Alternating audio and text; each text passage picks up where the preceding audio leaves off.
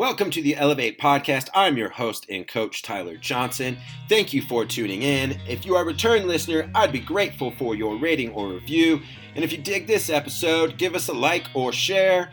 And now, whether you've tuned in to elevate your mindset, your game, or just your day, you are in the right place.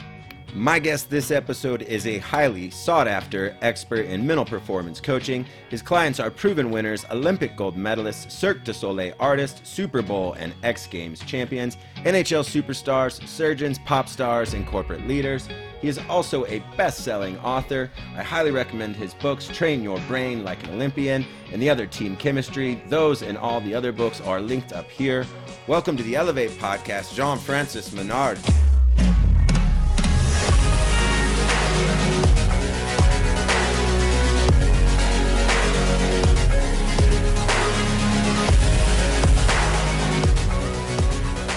How are you doing today? I'm doing great. Thanks for having me, Tyler. How are you doing? I'm good. Excited to have you on the podcast. I know we were just chatting here. You're involved, you know, with the two Olympics in, in about half a year. It's been a busy one for you, but uh, to get us started and, and, share with some of our guests, uh, we'd love to just hear kind of how you got into mental performance, sports psychology, and the work that you do. Yeah. So, uh, well, first of all, I'm based in, in Montreal, Canada. So, um, great city. If you've never been, I highly recommend you come visit Montreal. Uh, vibrant, uh, great sports city. So, um, actually, originally, I wanted to become a gym teacher. Uh, to be to tell you the truth, so I, I did my undergrad in kinesiology, and um, in my third year of my undergrad, I did a um, three week practicum in a high school. And uh, I'm a patient guy, Tyler, but um, for some reason I expected the kids to be like I was and my friends uh, in high school. We were a good group of kids, and the kids that I, I taught were they were awful. They were not listening to me. It was so tough. So, anyways, all that to say that it got me thinking. I was like, wow, do I really want to do this? And ironically, I would say arguably the best uh, sports psychology master's program, maybe in the world, was at the University of Ottawa um, about two hours from Montreal here, our, our, our national capital in Canada. Um, so at the same university where I was doing my undergrad. And uh, you know the, ones who know sports psychology, like Terry Orlick, who is who was a legend and unfortunately passed away a few years ago. Uh, Penny Werthner and, and other great sports psychs were, were teaching in that program. So uh, I was taught by some of the best. Um, yeah. I knew it then; it was a great program, but I know it now that I've been out of the program for 15 years sure. and, and earning a living doing this. Right, so um, so that's that's my academic academic background. I started my PhD after my master's, but I only did about a year and a half because uh, I applied for a job at um, Cirque du Soleil, the the circus company, and uh, I was 25 at the time, green, no experience, so I I didn't think I was going to get the job, and um, I did. I to uh, cool. to my surprise, I did, and uh, that's that's where I started my career as a mental performance coach. So what was that like? Because I've been to uh, the, the, the Beatles Cirque du Soleil show, loved it. Yeah. I've seen one or two other ones that, I mean, I just kind of like watch those shows just with your jaw dropped. And I know I've seen some, you know, rehearsals and stuff in the background, and they they rep, they rep. But what's it like, kind of training that eh, that kind of performance and athleticism? Totally. Well, first of all, I, I got to work with artists that came from all over the world. So I got mm-hmm. to work with artists that came from over 40 different nationalities. I was wow. working with with trampolinists, with jugglers, with fire spitters, with clowns. Uh, so the variety was unbelievable. And I, and, and most of the time I was working through an interpreter because most of them didn't understand English. So, so that was, that was a big change for me because you rely on a, on a third person to make sure that the information you're you're sharing is is translated correctly but you don't know right? And so so that dynamic was quite unique. Um what was um what was really unique about cirque is the amount of performances they do per year. You know some of these vegas shows they they do the same show 475 times a year. Wow. Like like think about that for a second. So right. there, there, we could just have a podcast and talk about about consistency like you know they yeah. these there are these things that they do that allows them to to be just as great on show number 50 175 and 425 during the year so yeah. um, in terms of rest and recovery and making sure that they remain sharp uh, towards their act but um, it, it was awesome i mean i spent five great years there and i was quite young in my career and i got to do so much volume like i mm. in one week i could conduct 10 workshops and do about 15 or 20 coaching sessions. And so it was a great, I like to say that I finished my PhD, but a practical one, not, not a theoretical yeah. one. Gotcha. yeah, no, it sounds so, like a, a, fascinating experience. And, you know, one of your books, we've got uh, your books linked up here to the podcast, but uh, it's called latest one, Team Chemistry. So, you know, Cirque got people from all over the globe, all different skills, creating this performance. What elements of team chemistry are present there that you also see in athletics that are so vital to success? Right, right. So, first of all, the, the reason um, my co-author and I, uh, Andre, uh, called it team chemistry is because of the famous slogan we use in the, especially in the world of sport, when a team gels and they work well, we say, you know, there's chemistry within the team. And actually in French, because my first language is French, we use the same expression, uh, chimie d'équipe, which is a translation of team chemistry. And ironically, um, Andre and I, the courses we liked the least in uh, in high school were the chemistry classes. We, could, we couldn't stand those classes. Same, same. Okay, but Tyler, I bet you, like Andre and I, you do remember the periodic table of elements. You know, that famous table with all the elements, and there's 129, I think, separated in, in different sections. And when you combine different elements, you get molecules. So Andre and I always wanted to uh, to write a book together. He's a famous baseball coach uh, an amazing university professor who coach uh, who teaches coaches education classes uh, f- communication classes. Um, and uh, we were toying around with like how to structure a book. And so what we decided to do is we actually created a new period periodic table of elements yeah. but with leadership and coaching elements. Yeah. Um, and, and divided into different sections. Uh, so there's a section called creation. So creating your creating your DNA, creating a positive culture, um, creating your, your vision as a team. The second section is called communication. So how to give feedback, you know, how to communicate with people, how to connect with them. And there, and I'll, I'll explain the sections, then I'll give a few, uh, a few examples. Sure. The third section is called uh, collaboration.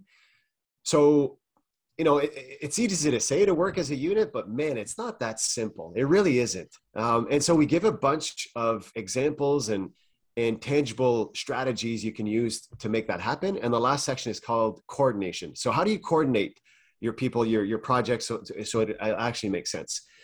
So a few examples. We wanted to write a book, Tyler, that kind of stood out. Like there are so many books out there on leadership that says like, oh, the seven habits of a great leader. You know, just follow that and you'll be a great leader, which there's some truth to that. But Andre and I don't believe in recipes. We really don't because every team is different. Every coach is different and so the way we wrote the book is it's written in, a, what we call a modular way. So you don't need to read one chapter to understand the next. You can just you can hop from one chapter to another. Cool. And we wrote some stuff like we have a chapter called the hatchet, which we talk about every single coach at some point has to cut players to make his team.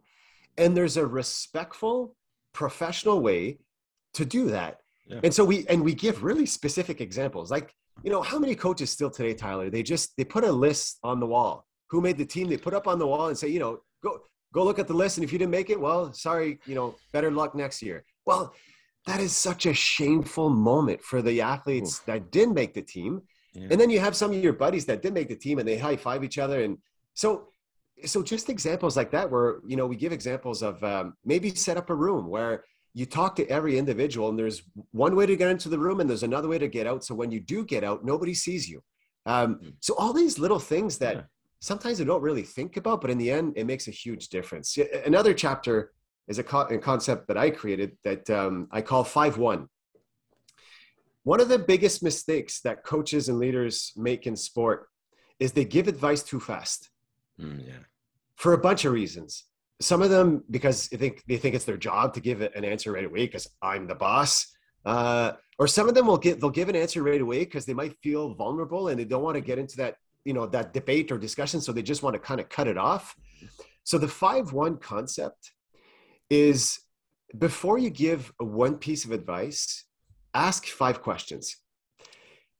More or less, it could be four, it could be six, it could be seven. Sure but it's this concept of go get information go get additional information not always to get um, information that you don't know but oftentimes your questions will confirm what you knew already so And by asking these questions, all of a sudden, the feedback you're going to give will not be the same than if you didn't ask those questions.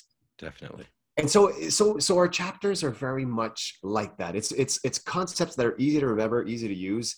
Um, and we're super happy because it just came out a few weeks ago and we've had a lot of great feedback through social media and, uh, from friends and family. And so, yeah, we're proud of, uh, of what, what actually came out of it. I, I love to ask questions. I think the best football coach I had in college, whenever I made a mistake, the first thing out of his mouth was usually, "Do you know what you did wrong?" And that put him on how to coach me. You know, if I go, "Yes, yes, I know. Give me another rep." Cool, less stress for coach. But if I said, "No, I don't," and I made a mistake, then he's like, "I got to reteach." Yeah, and totally. So it, he was just a very teacher oriented, where he did ask. And I think even the other simple question with kids is, "Can I show you something that might help?" Just ask permission. Just that that'll simply help your advice be more absorbed. well, and what and what I'll add to that, Tyler, is one of the things that coaches underestimate the most is that usually athletes know more than we think. Athletes know more than we think. And we don't take advantage of that. And especially as these athletes grow older and older, nobody knows an athlete's needs more than the athlete. True. We're in our own body or in our own mind. And the best coaches, like you mentioned, your football coach, they assess, they they probe, they they get the info, and knowing that that's going to be valuable for the advice they're going to give afterwards. Um, you know, there's another chapter. I have to share this because yeah. I know that uh, people love this concept, and I, and and we're talking. You know, this podcast is for you know coaches and, and kids and sport and stuff. So, um, so we have a chapter called Lego Love it. And and so I have young kids. I, I have kids that are nine and seven. Um, and you know, most kids or many kids uh, have played with Legos at some point in their life. And I, you know, the way I tell the story in the chapter is about a parent and a kid, but in the end, it's it's totally relatable to to a coach and an athlete. So when your child plays with Legos, let's say your child is four years old and they're in their room for about 30 minutes and they build this huge tower. Okay. And then once they're done, you know, they get out of their room, they run towards their parents and they say, Come, come, come, daddy, come, mommy, come see what I built. And they're all excited. And then you go into the room. What will 98% of the parents say when they see the tower? Two words. Good job. Good job. Wow, that's awesome. You're so great. That's unbelievable. Yada, yada, yada, yada, yada. Well, actually, what most people don't know is that's that's actually bad to say as a first thing when you witness whatever they created. And the reason is it becomes a drug because then the kid afterwards might only build stuff to get the wows, to get the bravos, to get the oh you're so great. So what I teach in this in this chapter is I'm not saying you shouldn't say the wow, but maybe change the timing of the wow. So before you say the wow, how about you ask the child, "Hey, um, did you enjoy doing that? And you might think, yeah, but the kid is four years old. Athletes know more than we think. Children know more than we think. The kid's going to say something. Well, and it might be short. He might say, yeah, I, yeah, I had some fun. Yeah. Oh, cool. cool. How much time did that take you? And then you might think, he's four years old. He doesn't understand the notion of time. Yes, he does. He might say something like, I've been working on that since breakfast. So all of a sudden, the kid understands, like, wow, I've actually been working on this for, for a long time. Then the next question could be, um, was that your original plan? Is that what you wanted to build, or was it was it something else? Yeah.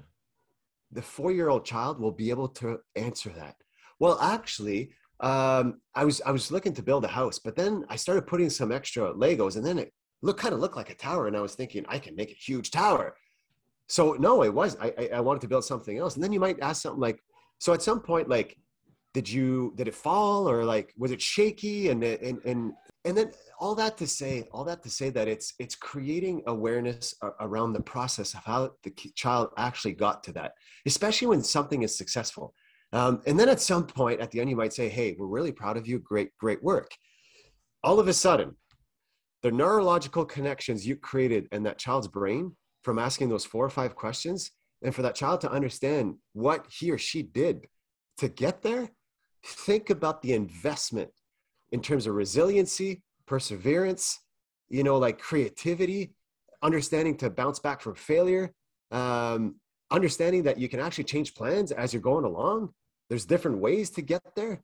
Um, so, so I, that chapter is, is one. It's one of it's one of our favorites, and it's been one of the favorites for a lot of readers. So yeah. I wanted to share that one because there are too many coaches still that go too fast with the bravos. Mm-hmm. Wow, that was great! Bravo, bravo, bravo. And on the flip side, some of them are too quickly to highlight mistakes as well. Definitely. And so to make, you know, and a little bit to, you know, to relate to your football coach, to, to ask these additional questions to, to make the athlete reflect on what led to that uh, is so important. I love it. I think just hearing you ask those questions too, it just stimulates so much wonder and, and thought of, I think, expands possibilities and capabilities of a kid versus, hey, nice tower. totally. You totally. know, um, through your work, you know, spend a lot of time adjusting with uh, the pandemic and the Olympics. Is is there a lesson that maybe you've learned from a, a client or coach or someone you've worked with that, that kind of sticks out from the pandemic? Uh, just from a client during through through those times. Yeah. Kind of.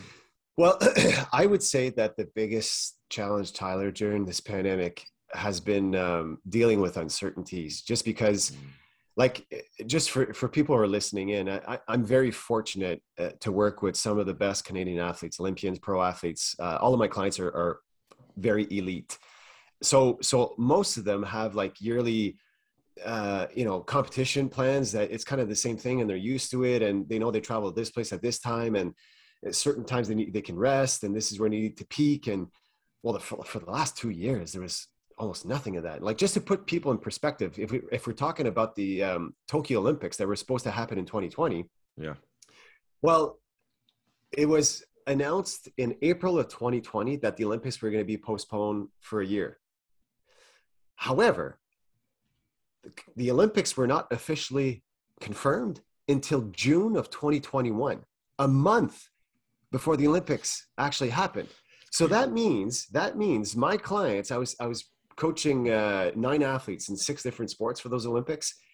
From April 2020 to June 2021, so we're talking about 14 months, they were training so hard. Mm. And, you know, we kept them focused and motivated without knowing if the Olympics were going to go on. Sure. Yeah. And so the amount of times I told athletes the best way to manage uncertainties is by focusing on the certainties. And to try to imagine if we're in April of 2020, am I going to go compete in two months? Question mark. Uh, am I going to go to the Olympics next year? Question mark. You know, eh, are we going to have any competitions at all this year? Question mark.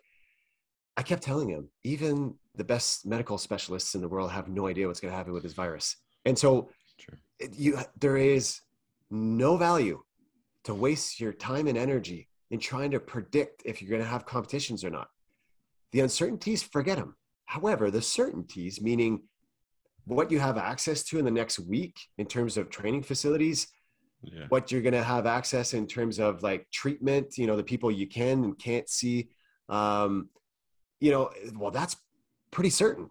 And so let's just focus on that. So I would tell them like short-term focus, short-term focus, short-term focus. And then, and then, you know, some would argue, yeah, but Jeff, my brain wants to go long-term. And I said, yeah, fair enough. Just catch it and bring it back. And then, and then they'll say, yeah, but it's going to go back. I said, yeah, catch it and just bring it back. And that's, that's mental conditioning. And the more and more and more you do that, well, the more it becomes normal to just think about the next week or two. And I've got to give credit, Tyler, to my clients and their coaching staffs, they executed that to a T. It was unbelievable to watch. Um, the last the last Summer Olympics were very very successful for for for Canada in general, but for the clients that I work with, and I truly believe that is because they never let the foot off the gas. Did they struggle during that time? Of course they did you know was it difficult did they have to give you know a kick in the rear end on a regular basis of course they did it was a lot of work but i am so proud of them And I really do think it's because they kept their focus on short term, so on the certainties in uncertain moments. I love it. I love hearing your enthusiasm about the people you coach. You can you can see you can feel you can feel it even through a Zoom call. So uh, I know your athletes can, can, really enjoy it. I'm sure. Um, what as you teach mental skills, and there's a lot of them out there. Is there one that you kind of love to teach right now, or you teach because it's a little more vital? Right. Um, listen, eh, I'm not going to answer your question in terms of like which one is the most important or um, or the most enjoyable. I'm going to answer your question more in uh, what's kind of like the new age sure. mental skill uh, that we need to pay attention to a little bit more. Yeah. And the reason I say this is, you know, for instance, mindfulness has been such a huge thing in sure. the last several years, and it, I kind of chuckle when I hear this because it's like it's like it's a trend. Uh, whereas mindfulness has been around for thousands of years. Like it's just someone that invented that word about 20 25 years ago and then everyone's doing it and everyone says that they're mindfulness coaches which you got to be careful with that one thing i've realized that we don't talk enough about um, as mental performance coaches but also as technical coaches per, uh, regardless the sport you coach is what i call um, training your senses and what i mean by that is every athlete uses a bunch of senses for whatever sport they play. And what I like to do, because the reality of, of, my clientele, Tyler, is that I work with, um, I currently work with uh, about 20 Olympians. In, in about 14 different sports. Yeah. So, so, so the sport, the culture, the, the demands of the sport are completely different. Okay. So I always have to keep in mind that I am working with these different athletes and all of them have to use different senses in different ways. So what I do with athletes, so let's say we take, um, um, let's say we'll take a judo athlete, just because I, I, I work with judo and, and I actually had this conversation with a judo athlete this week. So I'll ask the athlete, if you take the five senses that we have and you put them in order of importance in your sport, what would they be? It's a super interesting question because all of a sudden they got to think about like, okay, well, obviously vision is important because I gotta I gotta be able to see my opponent and how they're maneuvering and stuff. But like, wow, I think actually feel is probably more important because as a judo athlete, it's all about weight transfer. So, you know how you how you how you you grasp, um, how you how you you grab, and how you you know you move around, and but then hearing is also important as well for this and this and this reason. So it, it stimulates conversations, unreal. And I'll ask the athlete, and I'll ask the coach, and then we compare if they put them in the same order and then we'll divide 100% of attention to all five. Mm. So is the field 35%? Is it 25%? Is it 40%? Is it 60%? And then the same thing for the other four senses. Then from that, we'll train them. So when we do visualization, I build the visualization uh, um, exercises based on the importance of the senses. And I actually don't call I don't call it visualization anymore. I call it sensitization. Mm. Because if you think about what we do uh, with with visualization, classical uh, visualization is is simulating what we're going to do for real. And what we do for real um, is using all of our senses. And I would argue the biggest mistake that people make when they visualize is they use the vision too much. And but the word vision is in visualization, and so or or mental imagery, image by you know seeing, right? So uh, so keep this in mind, sensitization instead of visualization. So, so what we do is we, we talk a lot about this um, in our sessions about like, how are you using your, your, your senses? So like one of my clients is the most dominant mogul skier in the world. His name is Mikael Kingsbury. And we talk a lot about skiing with his eyes. Hmm. And when he's skiing well, he's skiing with his eyes. Like he's picking up everything and his body's just following. So that's training the sense of vision very, very specifically, deliberately. Um, there, eh, there's a track and field athlete I was working with, a sprinter, who was coming out of the blocks a little bit slow, and he was getting frustrated because he was, he, you know, he was one of the best in the world, but, but he was always one of the last out of the blocks. So I asked him at some point, I said, "Well, what are you paying attention when you're in the blocks?" And he said, "Well, I'm waiting for the gunshot." I said, "Well, if you're waiting for the gunshot, that means you're trying to anticipate and when you're anticipating, your brain is not here now. Your brain is in the future. Is it coming? Is it coming? Is it coming? Is it coming? And then when the gunshot goes off, what happens from a from a neurological perspective in your brain is, oh, there it is. Oh, you got to go. But that probably represents, you know, 10 hundreds of a second, or maybe not yeah. that much, but close. So I said, what if you just listened? What if you didn't, there was no cognitive activity going on in terms of like talking to yourself, is it coming? Is it coming? Or what if you just listen because you've been doing track and field for so long? Just by listening, when the gunshot's going to go off, your body's going to, it's going to react. You don't yeah. need to tell yourself to go. Well, he trained this for two months. And this next competition did a PB uh, in his 100 meter dash. Excellent. That's was it only because of that? Probably not. But but but he was quicker off the off off the blocks, uh, out of the blocks, and so that's another example. Is by talking specifically about training the sense that you really need in your yeah. sport, you can get a little edge. Yeah. How did one question? How does uh? So I, th- I always think it's kind of connected to the sport and the environment a lot, and our sometimes our equipment. How did when you do that exercise? How does smell and olfaction come into play? Well, it, it just allows to create the real environment that you're right. going to be in, right? So when you're if you're a swimmer, there's there's a smell about being around a pool, you know. Yeah. Um, if you're if you're a skier, there's a smell about being a, around crisp snow or, or cold air, right? A hockey locker room.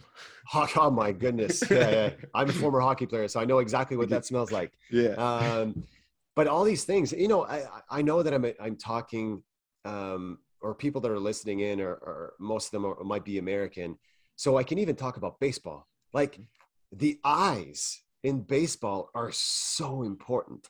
Definitely. And you know, if you think if when you're in the hitter's box, um, it's all like it's it's almost all vision because the quicker you can pick up the ball that's coming, the more time you have to make you know quality swing. And, and if and if there's some cognitive process going in your mind, like you know, is it going to be a curveball? Is it going to be a fastball? Last time, last time I swung and I miss uh, and you're trying to see at the same time you're dividing your attention. It, you're not 100% devoted to really looking at, at what's coming up. Um, and a little quick story i'm looking at the time and i know we got to right. wrap this up soon but um, i coach my little son in baseball. And um, it's, it's been what five years now? And when he first started he he was playing t-ball. And and one of the realities of t-ball is uh, obviously the ball is on a tee right? So the ball's not moving. So a common thing that we'll tell kids as baseball coaches when they're young is look at the ball. You know, when you mm. swing, like look at the ball. You know, and you know, as myself as a mental performance coach, and I have all, all these mental skills. And when I talk about concentration, there's there's these specific ways to really channel your attention so much more. So it was my job to help the kids around the um, the batter's box, um, and you know, I would let them swing once just to see what would happen. And most, you know, they're pretty good. So they sometimes they would hit the ball, sometimes they would swing and miss. And then I would tell them, I said, I would tell them, okay, I don't want you to look at the ball. And then it'd be kind of like, well, what are you talking about? Then I would I would tell them, I want you to look at a stitch on the ball. And then and then they're like, well, which one? Because you know, there's several stitches, right? I said, well, pick one. Pick the one you want. And then they would with their finger, think about it. The game's going on. You see the kid like point pointing yeah. on the ball. Okay, that stitch, Jeff. I'm going to look at that stitch. All right. All I want you to do is I just want you to look at that stitch while you're swinging. Well, Tyler, 95% of the time, they would just crank it. That's awesome. And it was so funny because some they would start running at the first base and then they would look at me back at home plate and like, wow, that was magic. You know, how'd you do that? And then, I, you know, I would explain to them why that happened. But yeah, so training senses, I would say, is kind of like my, my, uh, kind of like my, my fetish mental skill right now that I love, love that I love talking about and I think is is really important regardless of which sport you play. Oh, I love it. Um, last question as we kind of round wind up here. Uh, your other book, Train Your Brain Like an Olympian. For those novice student athletes out there that were, you know, maybe it's first time, like I got to start doing some mental game. What's a, what's a good place to start to begin that training? Well, listen, I often get this this question uh, like, uh, when do we start mental training? You know, how how young? And I've been I've been coaching my kids since they're born. Mm-hmm. Um, you know, and, and they don't know that I'm doing mental performance coaching with them, but you know, ever since they've been young, I've been teaching them how to breathe properly uh, before going to bed.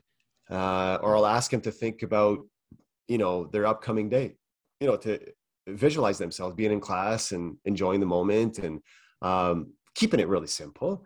Uh, or I'll ask them about like, you know, if they they could tell me three great things about their day. So just highlighting little wins, right? So so there's I don't think there's there's a specific age to start. You just got to adapt the terminology and you know the way you bring it up with with um, how old the child is or you know the, the teenager or whatever age um, so my book train your brain like an olympian. Uh, i wrote it in, a stri- very strategic way. Um, the book is all about the mental skills that i teach elite athletes and how we can use this in the workplace. Now when i say workplace it's very broad okay? Workplace meaning like if you're a teacher or if you're a banker or if you're a surgeon uh, or if you're you know a, a football coach or or a hockey coach because uh, it's all a workplace and, you know maybe we don't get paid because a lot of it a lot of it is volunteer work but sure. but but we're we're in a position where there is a lot of psychology that's happening. And so um again my main um argument against a lot of these sports psychology books out there is that sometimes they're th- they're too abstract. It's it's too like it's difficult to to understand or it's not like it's not practical enough. Right. So that was my main focus when I when I wrote it and one of the things in sport that's very unique that we don't do enough elsewhere is um is we use illustrations or diagrams or we we we draw out plays for athletes to understand you know to uh so this is what I did. I have over 70 drawings in my book. Every time I, I talk about something, I drew it in the book. And this is actually my handwriting. Like, like if you're in my office with me and I'm doing it on my whiteboard. Um, gotcha.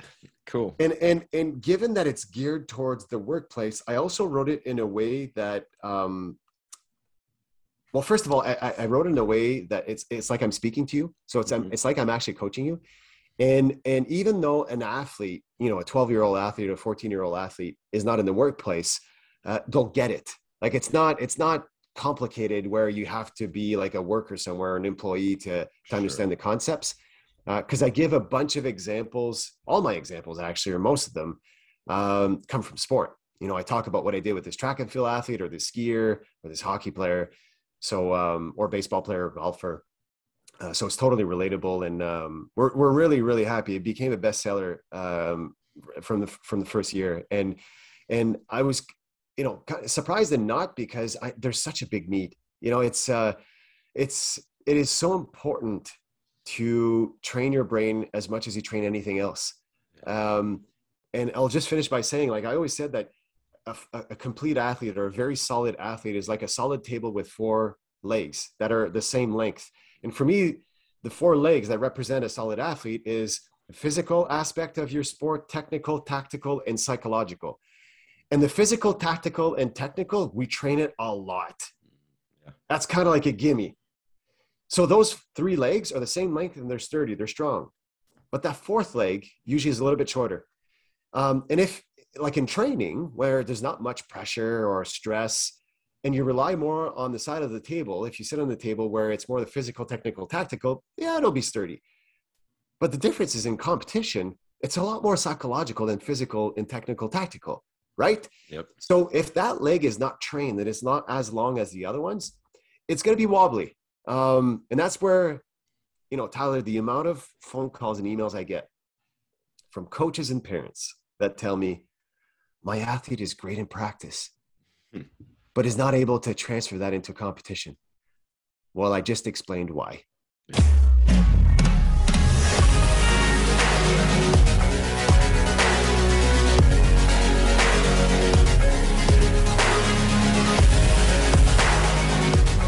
Thank you for listening. If something caught your ear as useful or unique this episode, we would love your help spreading the Elevate message. You can find me on Instagram at Elevate Educate Rejuvenate. That's with the numeral instead of the ATE. Thank you again, and if I can help you with anything, please reach out. And don't forget, go elevate others.